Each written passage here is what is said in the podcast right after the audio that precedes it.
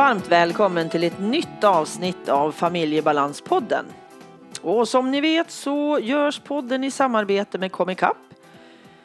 Hjälpmedelsföretaget som vill genom mötet med människor förmedla kunskap, väcka nyfikenhet och visa på behovet av kognitiva hjälpmedel och sinnesstimulerande produkter.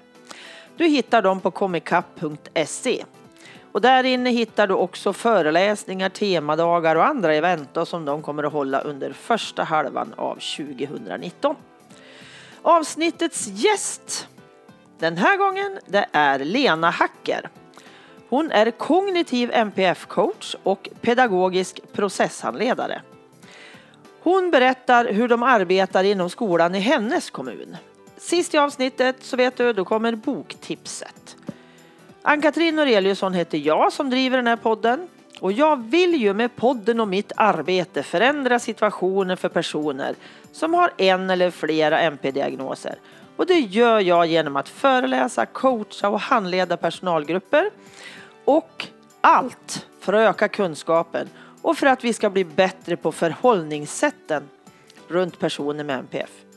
Och du som vill veta mer på något sätt om mig, vill tipsa om någonting, då har ju jag info familjebalans.se. Välkommen in att lyssna på Lenas och mitt samtal.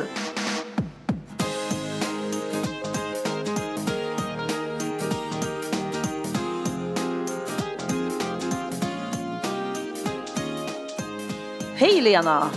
Hej Ann-Katrin! Vad jättekul det ska bli att podda med dig. Det tycker jag också. Och först så tänker jag berätta lite att eh, du och jag har gått samma eh, kognitiv NPF-coachutbildning. För, yes. några, för några år sedan. Ja. Jag minns inte riktigt hur länge sedan det är, men det är några år nu. Och eh, det var väldigt, väldigt givande tycker jag att gå den här utbildningen. Mm. Det håller jag med om. Mm. Så vi känner ju varann lite grann mm. i alla fall. I alla fall alla de där uttömmande grejerna vi gjorde på coachutbildningen. Ja, verkligen. Men jag vill att du berättar lite själv om dig. Vem är du? Mm. Ja, ja eh, för det första ska jag säga när vi gick utbildningen så var det väldigt spännande för mig eftersom jag kommer från skolans värld så Eh, när vi gick utbildningen tillsammans så var jag den enda som kom därifrån eller hade det som bakgrund. Mm.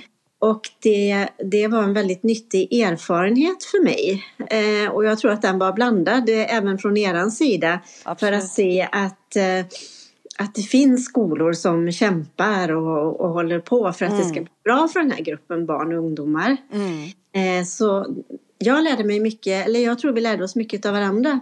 Absolut. Ja, men eh, jag kommer eh, från förskolan. Mitt första, min första utbildning var till förskollärare. Och eh, det var ett jättespännande jobb och, och, redan där började mitt arbete med tänk med tidiga insatser för barn. Mm. För ska du göra skillnad för barn så måste du jobba, börja väldigt tidigt eller det blir mindre smärtsamt både för barn och familjer. Mm. Så men ganska snart efter det så kände jag att nej, jag behöver ha mer kunskap. Så då läste jag till specialpedagog. Och efter det, när jag var färdig med det, då började jag jobba i, i grundskolan. Så mitt yrkesliv har jag jobbat den, den mesta tiden i grundskolan men även en ganska lång erfarenhet från förskolan. Mm. Det är lite utav min bakgrund. Och jag har alltid jobbat med barn som kräver det där lilla extra. För det på något sätt har utmanat mig och det stämmer fint med min värdegrund också. Mm, ungefär så där är min bakgrund. Mm. Precis. Och din, den kommunen du jobbar i mm. har ju gjort något alldeles extra, tänker jag, för just den grupp vi brinner för, både du och jag, alltså ungarna inom MPF framförallt då. Ja. Och vilken, vilken kommun är det du är, jobbar i? Eh, jag jobbar nu sedan snart ett och ett halvt år tillbaka i Vårgårda kommun. Mm. Och det är min hemkommun som jag har varit ifrån och jobbat i en annan kommun under en period. Men nu är jag tillbaka. Och nu jobbar jag på en alldeles ny tjänst som heter pedagogisk processhandledare. Mm. Och, och, när jag fick den här tjänsten så, så började vi prata om att den här målgruppen av barn, det är ofta de som inte når målen i skolan. Och eh, vad gör vi med dem då? Hur kan vi hjälpa dem? Och, och eftersom du och jag har gått den här coachutbildningen tillsammans så tänker, tänkte vi i kommunen att vi behöver förhoppningsvis bli självförsörjande på, på NPF-coacher. Mm. Så då började vi fundera på hur skulle vi kunna gå tillväga i våran kommun för att få det. Mm. Och då blev det så att vi, vi satte upp en, en utbildning som vi är inte färdiga men i april kommer vi ha eh, 16 diplomerade NPF-skolcoacher i våra skolområde. Fantastiskt tycker jag. Det är fantastiskt ja. ja. Vilken kommun! Heja mm. Vårgårda säger jag. Ja, det, verkligen. Jättehäftigt. Eh, mm. Och då har vi eh, haft eh, som mål att vi ska sprida på alla skolenheter så att det ska finnas någon coach på varje, varje skolenhet. det är ju en liten kommun jag jobbar i så att vi har mm. ju många skolor ute på landet. Mm. Eh, och sen jobbar jag centralt kan man säga så att jag finns ju som tillgång som en liten spindel kan man säga och kanske kan hjälpa till lite extra där det nu skulle, om det fattas någon eller stötta med handledning och så eftersom mm. jag har lite längre erfarenhet ifrån eh, coachning med den här målgruppen av mm. elever. Mm. Vi har också med två specialpedagoger som går utbildningen som eh, är riktad mot förskolan. Så att vi ska försöka med tidiga insatser precis som man gör med läs och skrivinlärning och så. Mm. Så det är vårt mål. Mm. Och sen upp till gymnasiet då har vi också och vi har en, en grupp, en del är specialpedagoger, några är lärare, några är kuratorer. Och vi har också haft ett Ja, vi har också haft ett visst samarbete med vår grannkommun Herrljunga som vi har ibland så att de har också köpt in sig på några platser. Mm. Eh, så vi har några stycken som går ifrån Herrljunga kommun också. Det finns, en god, ja, det finns en god vilja här i, i området att hitta den här gruppen. Mm. Göra skillnad för dem. Mm. Mm. Verkligen. Ja, det är helt fantastiskt tycker jag. Mm. Vilket föredöme. Det, det vi också har gjort skillnad mot när, när vi gick NPF-coachutbildningen det är ju att vi har, vi har liksom förändrat utbildningen så att den blir lite mer riktad mot, mot skolan. Mm. Och, och, under tiden man går sin utbildning så har man ju också ansvar för att man ska coacha två elever under tiden. Mm. Så att den, är, den blir lite mer skolinriktad såklart. Mm, mm. mm. Precis, men det är ju precis det man behöver i skolan tänker jag. Ja, alltså lärare har ju, alltså jag tänker generellt att att lärare vill väl och de vill Absolut. göra så gott de kan. Men mm. man har stora grupper man saknar ibland kunskap och man har mycket, det är väldigt mycket måluppfyllelse i skolan idag mm. som, som pockar på.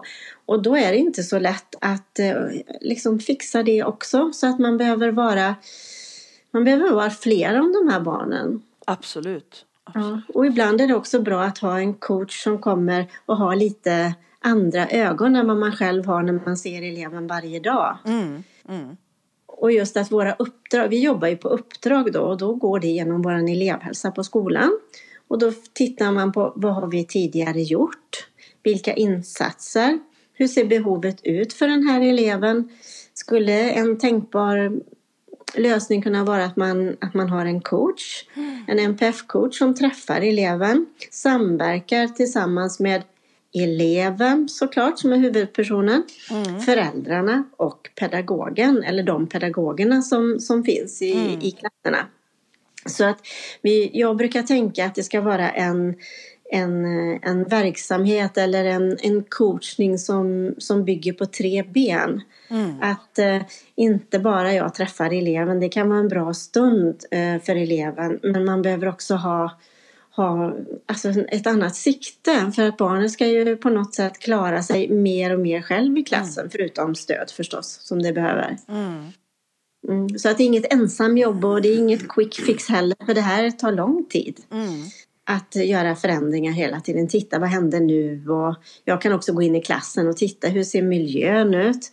Det är inte barnet i första hand vi ska ändra på utan vi behöver titta på hur ser det ut i, skol, i klassrummen? Kan vi förändra där? Hur ser det ut i våra skolkorridorer? Alla som har varit inne på en skola vet väl det är ett hav av stövlar, jackor som ligger och ibland en väldigt rörig miljö för mm. skolorna är gamla, inte byggda för det här. Och, och, så det finns många delar man kan titta på. Mm. Jo, men alltså det, det, är ju precis så det är, tänker jag. Vi måste ju se över hela, hela mm. verksamheten. För jag tänker skolmatsalar är också en sån där jättejobbig ja. del för många barn. Och... Absolut. Och man behöver också involvera, eh, som vi säger här, Bamba-personalen behöver mm. också ha mm. information. Mm. Att, för att kunna möta den här mm. eleven mm. när, det, när mjölken åker ur eller mm att man kanske inte kan äta allt under en period eller man behöver liksom ha en samsyn på skolan. Absolut, och just det där att utbilda all personal tänker jag. Mm. Det är ju oerhört viktigt alltså för alla behöver veta. Från, från, från, alltså från alla håll om man ja. tänker. Både vaktmästaren och, och mm. den som städar där och alltså alla mm. behöver ju och, ha den här kunskapen även om man inte är specialiserad men ha en Nej. grund, tänker jag. Nej. Och en vaktmästare kan dessutom en, ha en väldigt viktig funktion. För jag mm. hade en elev under en period där eh, eleven hjälpte vaktmästaren mm. några dagar i veckan för att underlätta lite, komma utanför klassrummet lite. Så det finns många lösningar man kan göra genom att alla är informerade och, och vill hjälpa till. Ja men precis. Mm. För, för det, är ju, det är ju så som du sa tidigare att alla vill det allra bästa, så är det Absolut. Men ibland blir det fel. Och det är ju där vi måste hitta då bättre vägar, tänker jag. För, mm. för att gå och tro att någon jävlas, det, det gagnar ju ingen. Nej, precis. Så vi måste liksom ha den intentionen, tänker jag, även jag då mm. som pratar både för NPF-coach-delen och förälder, att när, när vi hamnar i den här konflikten, skola och hem, Ja. Den är så förgörande alltså. Mm. Vi måste ja, men... hitta en gemensam nämnare. Det har vi ju i eleven egentligen, men vi slåss där ovanför. Mm. Nej, vi måste ju jobba tillsammans för vi behöver ju också så lära oss av föräldrarna. För föräldrarna har ju anpassat i många år fast man själv kanske inte ens är medveten om Nej, det. Hur, hur, kan vi ta hjälp av föräldrarna? Hur gör ni i den här situationen för att mm det, det ska bli så lugnt som möjligt. Och jag kan träffa föräldrar som säger att men vi har inte anpassat någonting.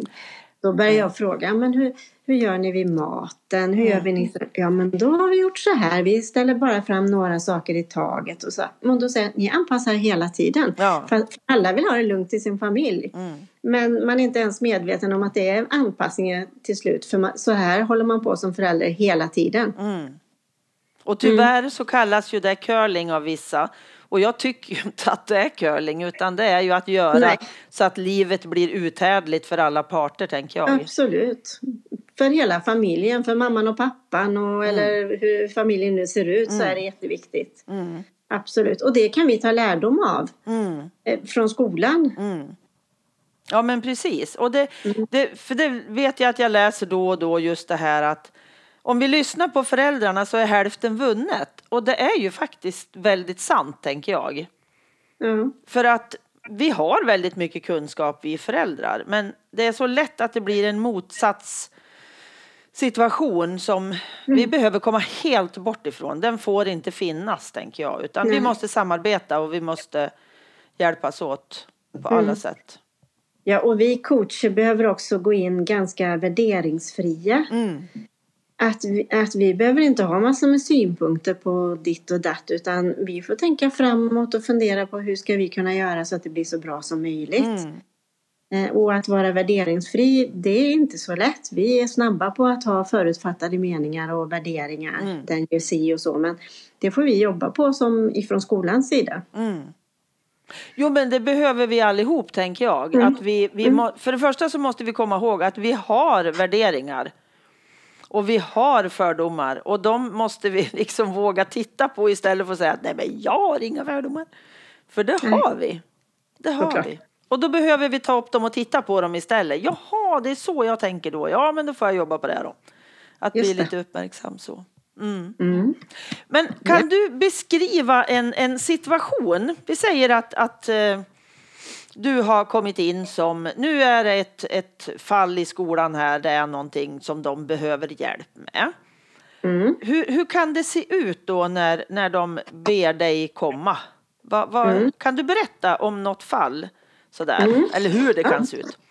Eh, jo, jag kom alltså in i en, eller fick ett uppdrag att komma in och titta i en, en stökig eh, förskoleklass som eh, lärarna uttryckte sig. Mm.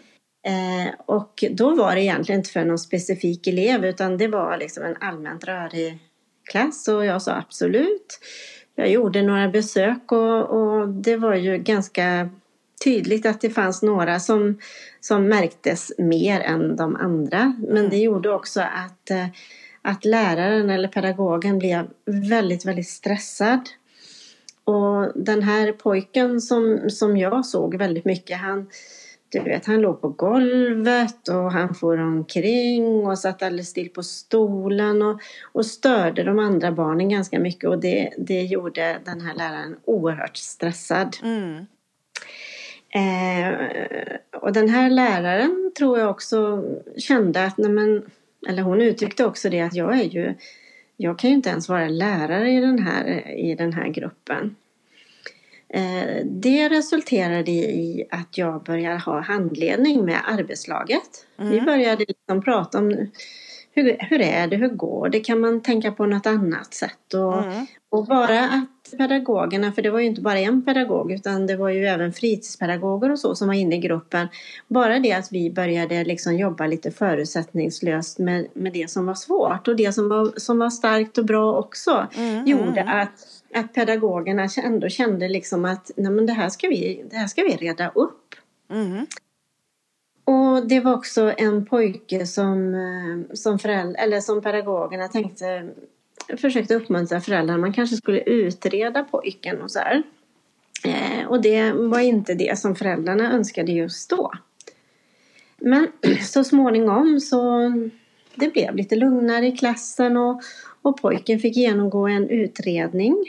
Och, och han fick också en diagnos efter, flera diagnoser.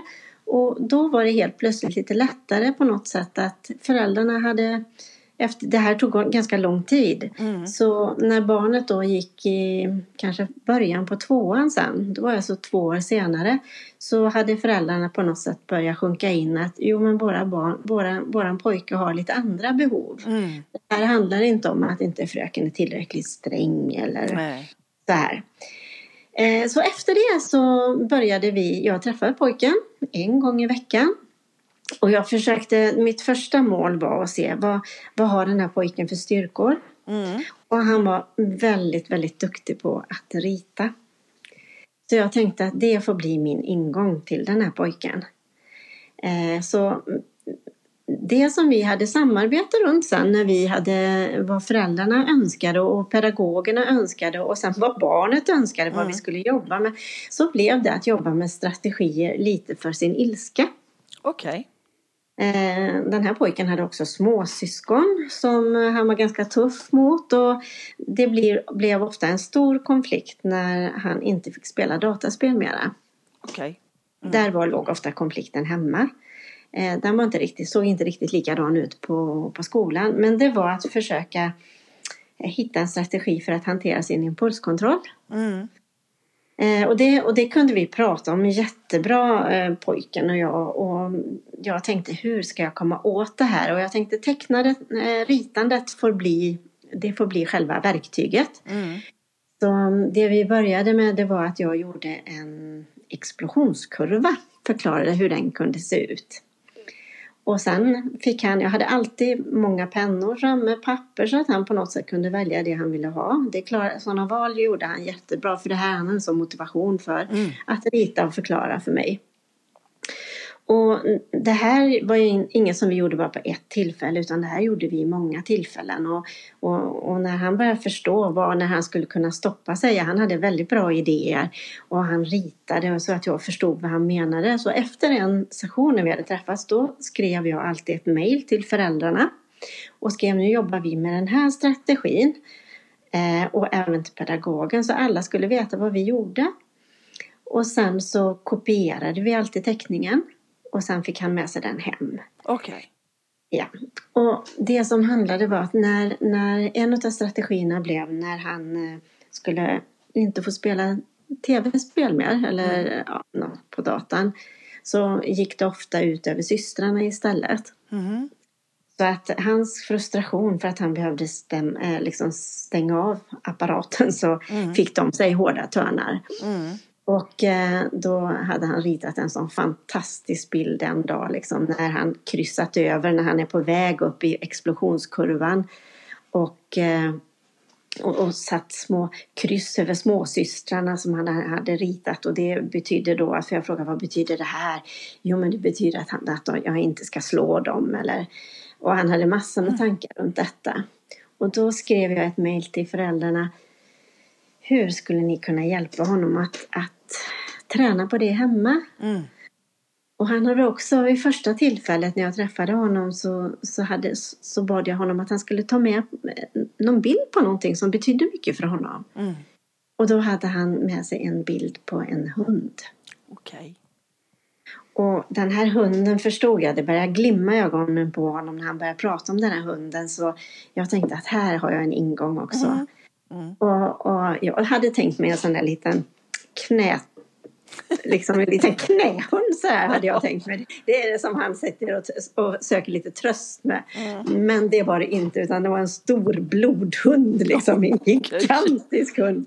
Eh, så, som vi använde oss utav. Och han visade liksom när han kunde sätta stopp för sig då gick han ner till då gick han liksom ner från explosionskurvan och fram till hunden och klappade Mm. den längre, länge och det var Mm. hans strategi. Och då skrev jag till familjen, hur skulle ni kunna hjälpa honom att använda den här fina strategin som han faktiskt har byggt upp alldeles på egen hand. Mm. Ja, fick jag ifrån föräldrarna, ja vi ska tänka på det. Och sen nästa gång han kom tillbaka en vecka efteråt så frågade pojken om Eh, har du kunnat träna på strategin någonting? Ja, sa han. Vill du berätta? Ja, sa han. Och då tog han fram pennorna igen och så ritade han. Eh, då ritade han sig själv i datorn i ruta ett. Han delar alltid in pappret. Jag hade inga givna rutor Nej. men han delade alltid in rutorna. En, två, tre, fyra. Nummer ett är när han sitter och spelar dator. Eh, och nummer två, då, då så kommer eh, han sitter vid datorn och någon säger till honom att nu är det dags att stänga av datorn om fem minuter ungefär så här. Eh, nummer två är, då är han arg. Men då kommer mamma. Och så gör han en liten pratbubbla bredvid mamma. Och i, ma, i mammans ruta så står det voff. Okej. Och jag tänkte, ja, vad är det här? Ja, men i nummer, ruta nummer tre, då går han ner. Och då går han till hunden och söker tröst där. Ja. Så det, det var hennes lilla, lilla påminnelse. Ja. Istället för att säga liksom att ja men du vet jag har ju sagt till dig att du Ja. får inte slå flickorna. Det blir, eh, det blir ont och de får blåmärken. Utan hon bara gick in helt cool och Ja. säger Uff. Underbart. Och den här strategin, och det, det, den här historien kan man berätta långt för det var en följetong. Ja. Men jag tänker liksom att det här är ändå ett sätt att ge barn verktyg på ett ganska enkelt sätt. Ja. Jag tänker så här, det allra viktigaste i hela den här berättelsen, det är Ja. håll ut. Yes. Ha tålamod, vänta, fortsätt, fortsätt. Ge aldrig, aldrig upp. Nej. Precis, och det, det jag har ett, ett, eh, mitt mantra är, det är mina tre H. Mm. Det är att när man arbetar med de här eleverna, det är att hålla i, Mm. att hålla ut och att hålla om. Mm. Och det gäller inte bara eleven utan det gäller både pedagogerna behöver också bli omhållna i detta och Mm. även familjen också. Mm. Så att hålla i, hålla ut och hålla om är oerhört viktigt. Mm. Och det behöver inte vara alltså hålla i så, utan Nej. rent fysiskt, utan det är att jag håller kvar och fortsätter. Yes. Och det här. Yeah. Och hålla om behöver ju inte vara att krama, utan det är ju att jag finns där, tänker jag. Absolut, och alla vill inte ha kramar Nej. heller och då, då behöver de inte det. Nej. Men liksom att man ändå finns Ja, kvar. det är väldigt bra de där tre tycker jag. Mm. Ja, det Verkligen. bra. För just det Mm. här tålamodet och hålla, hålla kvar, att fortsätta och inte ge upp är så Mm. jäkla viktigt alltså. Yes. Mm. Och så kan det också vara när jag har jobbat under en längre tid med elever så blir eleverna trötta på mig. Mm. Då kan de säga att nej nu vill jag, nu vill jag inte träffa dig mer. Eh, och då, då, brukar jag, då brukar jag tänka att eh, okej, det är helt okej och jag brukar också fråga hur kommer det sig? Mm. Eh, och då kanske de säger, ja men jag jag tycker att jag mår ganska bra nu. Jag klarar mig själv bra. Och då Mm. brukar jag säga att det låter jättebra. Men vi gör så här att vi sätter redan upp nu en tid om fyra veckor. Då Mm. ses vi igen. Mm. För, för det talar också om att jag finns kvar. Mm, Även. Det mm. finns en reträttplats att komma tillbaka. Och det gör de flesta efter en period med lite olika, olika längd. Jo, och så tänker jag också det här viktiga då i att när det då är bra, det är ju inte säkert att det håller sig. Och Nej. när jag då börjar må dåligt, då är det jättesvårt att ta kontakten igen. Mm. Då kan det vara väldigt bra att den finns den där tiden. Mm. Yes. Att den där har väldigt många signaler, tänker jag, Mm. Mm. runt sig. Exakt, och det, det handlar ju också om, om lyssnandet. Mm. Eh, Det är ju också en utmaning för oss. Vad är det barnet säger och vad är det barnet säger egentligen? Mm. Eh, många gånger så, så i det fallet när man säger att Nej, men nu tar vi en paus och jag informerar då, då kan det oftast vara föräldrar som får lite kalla fötter. Mm. För att de ser att det börjar fungera, det börjar fungera i klassen och barnet mår också bättre. Eh, då blir man lite rädd och, och tänker nej, ska det verkligen sluta nu? Och så här. Men det, det är en del i det också att, att få stå på egna benet. Även om det blir väldigt kort Mm. tid. Mm. Så börjar barnet också känna ja, men att jag, jag, jag klarar det här. Jag har fått verktyg som gör att, att det fungerar bättre för mig. Mm. Eh, så, så att det är många att hålla om. Det är ju även föräldrarna som Mm. har en sårbar situation. Mm. Mm. Absolut, och det är ju så viktigt tänker jag för, för alla anhöriga inom MPF att Mm. man behöver så mycket strategier som förälder och man orkar inte hålla i allt hela vägen själv utan man Nej. blir så trött. Man är så trött som förälder så man, man måste få stöd. Det är så. Och det är väldigt dåligt stöd ofta tänker jag ute i våra landsting och kommuner. Mm. Så det, det, jag värnar ju jättemycket om de anhöriga genom att jag vet precis hur det kan vara. Mm. Ja, Så exakt. det känns jättebra tycker jag att ni har en strategi för allihopa. Mm. Alla inblandade liksom. Ja, och det har vi också tänkt nu efter eh, diplomeringen, för man blir ju en diplomerad NPF-coach efter avslutad utbildning. Mm. Så har vi, har vi också tänkt, hur ska vi kunna hålla i och hålla ut och hålla om det här? Mm. Så vår tanke är nu att vi ska på något sätt att vi ska ha ett nätverk med de coacherna som blir utbildade. Och sen också att vi har em, träffar med, med kontinuitet. Liksom. Hur, hur går det för er? Jag skulle vilja ha lite handledning. Sen är, jag- har ju jag en sån tjänst som jag jobbar ju bara på uppdrag så att jag ska ju också kunna hjälpa till med att om man som coach känner jag vet inte, jag har kört fast, jag vet inte hur jag ska gå vidare. Då kan vi också träffas och ses och titta på det. Det här kanske kunde vara en väg. Eller, ja, vad det nu kan vara. Så kan jag även hjälpa till där att, att stödja i, i coachandet under processen. För det här är ju en, ett processinriktat arbete. Mm. Mm. Jo men just nätverk tänker jag att man lyfter de här delarna att nu vet jag fasiken inte vad jag ska göra. Och det gäller också föräldrarna att de har nätverk runt sig med andra som har liknande svårigheter. Ja, och inte, alltså, det är jättebra att hälla ut allt jobbigt. Men det är Mm. oerhört viktigt också att diskutera alltså, konkreta och kreativa framtidstankar. Vad kan Mm. jag göra? Hur kan vi hjälpas åt för att hitta på nya lösningar? Mm. Tänker jag också. Alltså nätverk är så jäkla viktigt. För det är en del av att jag har överlevt alltså kan jag ju säga. Mm. Ja, såklart. Det är så viktigt. Jag tänker jag hade en annan, eh, är det okej om jag berättar kort om ett annat exempel jag hade? Absolut! Berätta Ja. Lena, jag älskar att lyssna på dina, dina fantastiska eh, tillvägagångssätt och så. Jag träffade en pojke som eh, var lite kämpigt i skolan och, och eh, hade en, en utredd, han var utredd och hade en diagnos och gick också i skolan där man har en sån eh, organisation där att man har man har, man har inte bara sin klasstillhörighet utan man jobbar också i, man har en man har lektioner där man har bara sin egen klass men sen blandar man också barn i andra så att alla lärare är involverade med alla barn Okej. oavsett stadie.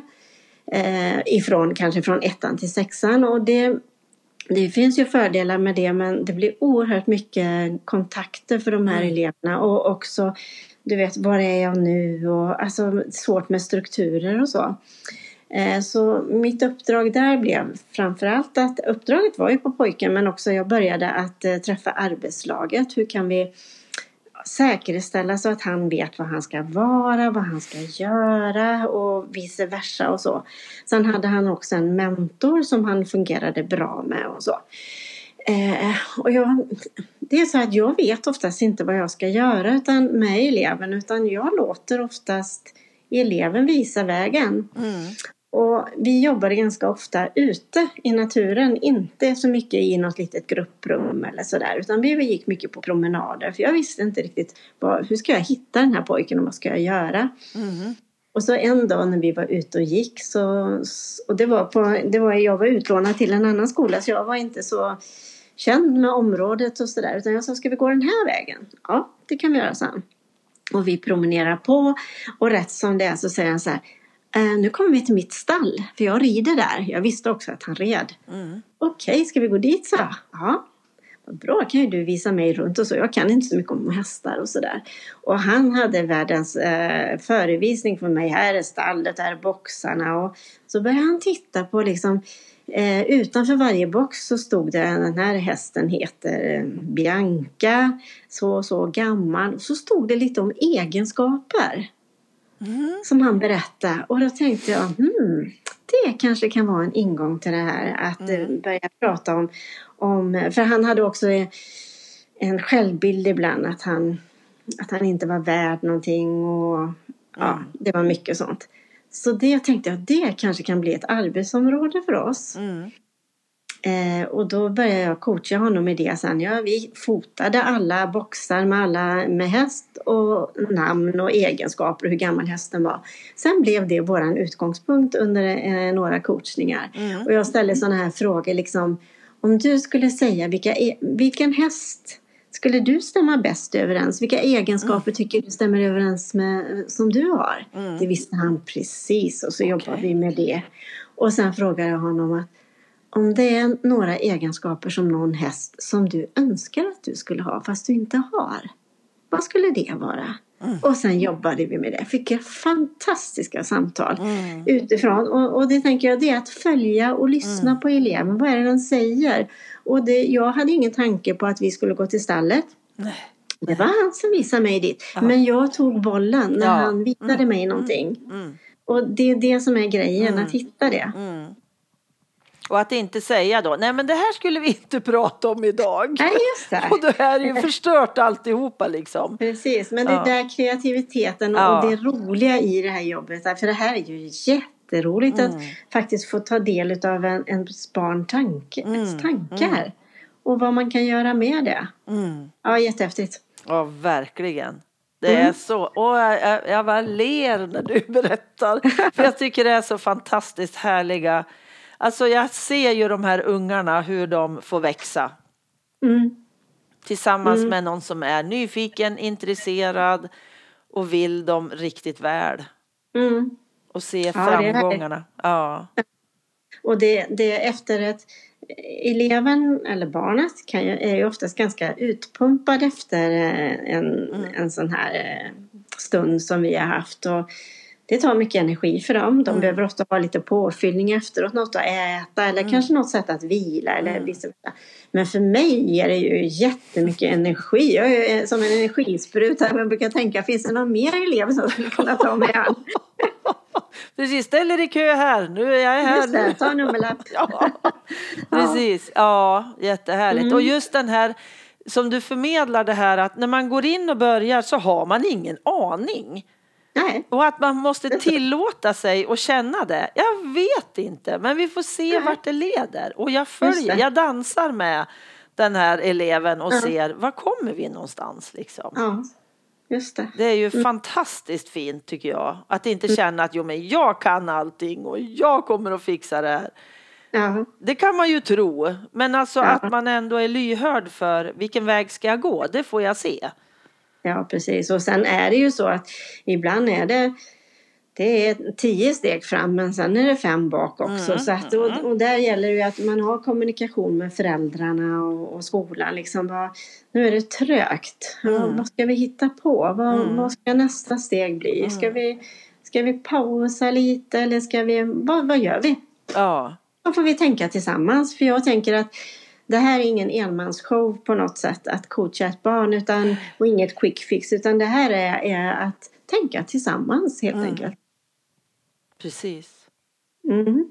Vilken tur de har som har dig där nere kan jag säga. Herregud vilken tillgång. Ja det är jättehäftigt. Det är så roligt. Ja, jag minns, ju, ja.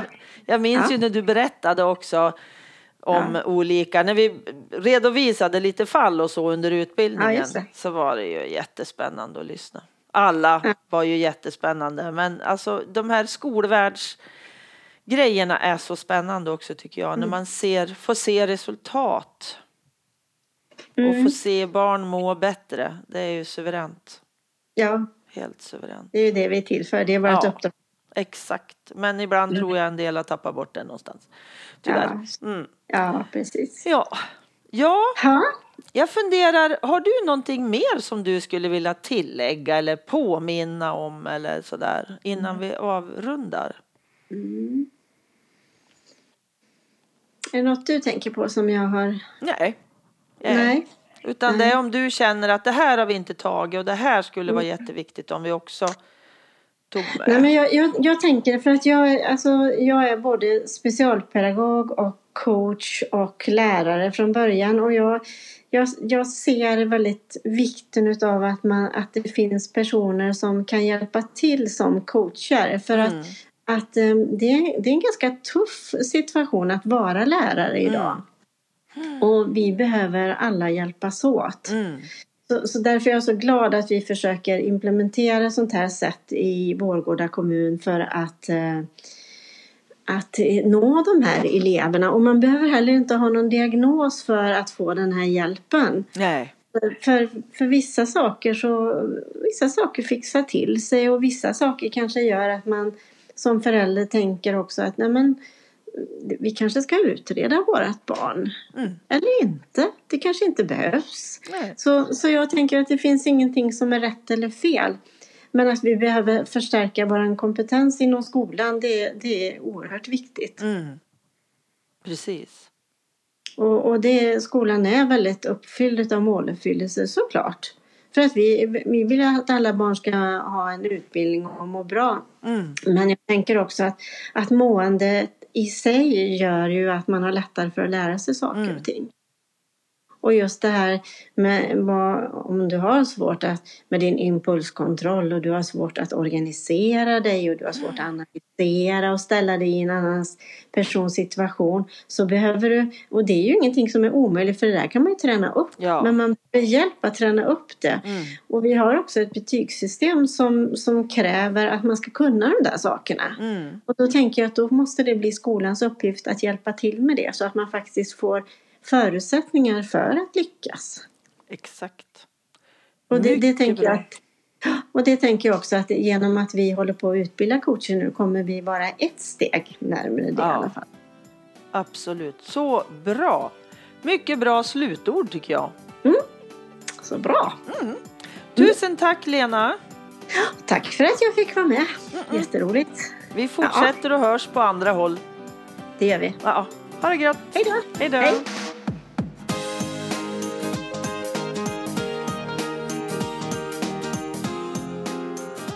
Boktipset. Det är Lena Hacker som var min gäst i avsnittet som har tipsat om två stycken böcker som hon vill ha med. Fördel ADHD Var på skalan ligger du av Anders Hansen. Känner du någon som är driven, kreativ, orädd, ifrågasättande, flexibel, envis och initiativrik? Som ofta tänker utanför boxen och verkar kunna skaka av sig nästan vilken motgång som helst.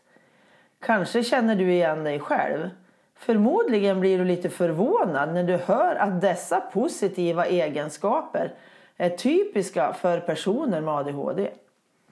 Vi som så länge har betraktat denna århundradets diagnos som något som bara för med sig problem. Idag tror man att dessa delvis nedärvda personlighetsdrag var nödvändiga för att våra förfäder skulle överleva. Den som inte orkade jaga sitt byte eller kunde hyperfokusera på savannen, den svalt ihjäl eller blev själv ett byte för vilda djur. Det var helt enkelt en stor fördel att ha vissa egenskaper som vi idag betraktar som en diagnos. Vi vet också att vi alla har mer eller mindre drag av ADHD och vi alla ligger på skalan. Vissa långt borta i den ena änden, andra i den helt motsatta. Lär dig hur du kan vända diagnosen till en fördel oavsett om det gäller dig själv eller ditt barn och hur du kan hantera även nackdelarna. Och upptäck det positiva i att vi inte alla är likadana med samma personlighetsdrag. Olika är bäst, vare sig det handlar om familjen eller jobbet. Och boktips 2 det är Järnstark, också skriven av Anders Hansen. Uppgradera din hjärna. Vill du bli mer stresstålig, må bättre, förbättra ditt minne, bli mer kreativ och intelligent? Se då till att röra på dig. Regelbunden träning har nämligen visat sig vara den bästa hjärngympan som finns. Bättre än sudoku korsord och alla tänkbara kosttillskott tillsammans. Man vet idag att hjärnan är enormt föränderlig. Det bildas ständigt nya hjärnceller och nya kopplingar skapas och försvinner. Allt du gör, till och med varje tanke du tänker, förändrar din hjärna lite grann. Och det gör i allra högsta grad även motion och träning. När du rör dig blir du inte bara piggare och mår bättre. Det påverkar också koncentrationen, minnet, måendet, sömnen, kreativiteten och stresståligheten. Till och med din personlighet och intelligens. Du tänker helt enkelt snabbare och kan lägga i en extra mental växel. Till exempel för att kunna koncentrera dig när det är stökigt omkring dig. Och alla som rör sig får de här fördelarna. Barn, vuxna och gamla. I Järnstark så visar Anders Hansen, överläkare i psykiatri och författare till boken Hälsa på recept, vilka mekanismer i din hjärna som omvandlar promenaden eller löprundan till inget mindre än en mental uppgradering. Du får lära dig vad det beror på och du får konkreta tips hur du ska röra på dig för att uppnå alla positiva effekter som forskningen har kunnat visa. Tack för att du lyssnat. Tack till Pelle Zetterberg för musiken, Perlina Wahlman som fotade, Marcus som fixar poddloggan och till Anders för att du redigerar mitt prat. Och tack till Comicap för samarbetet. Och tack så hemskt mycket till dig som gått in och skrivit recension på Familjebalanspoddens Facebook-sida. Jag blir så glad. Hoppas vi hörs igen. Hej då!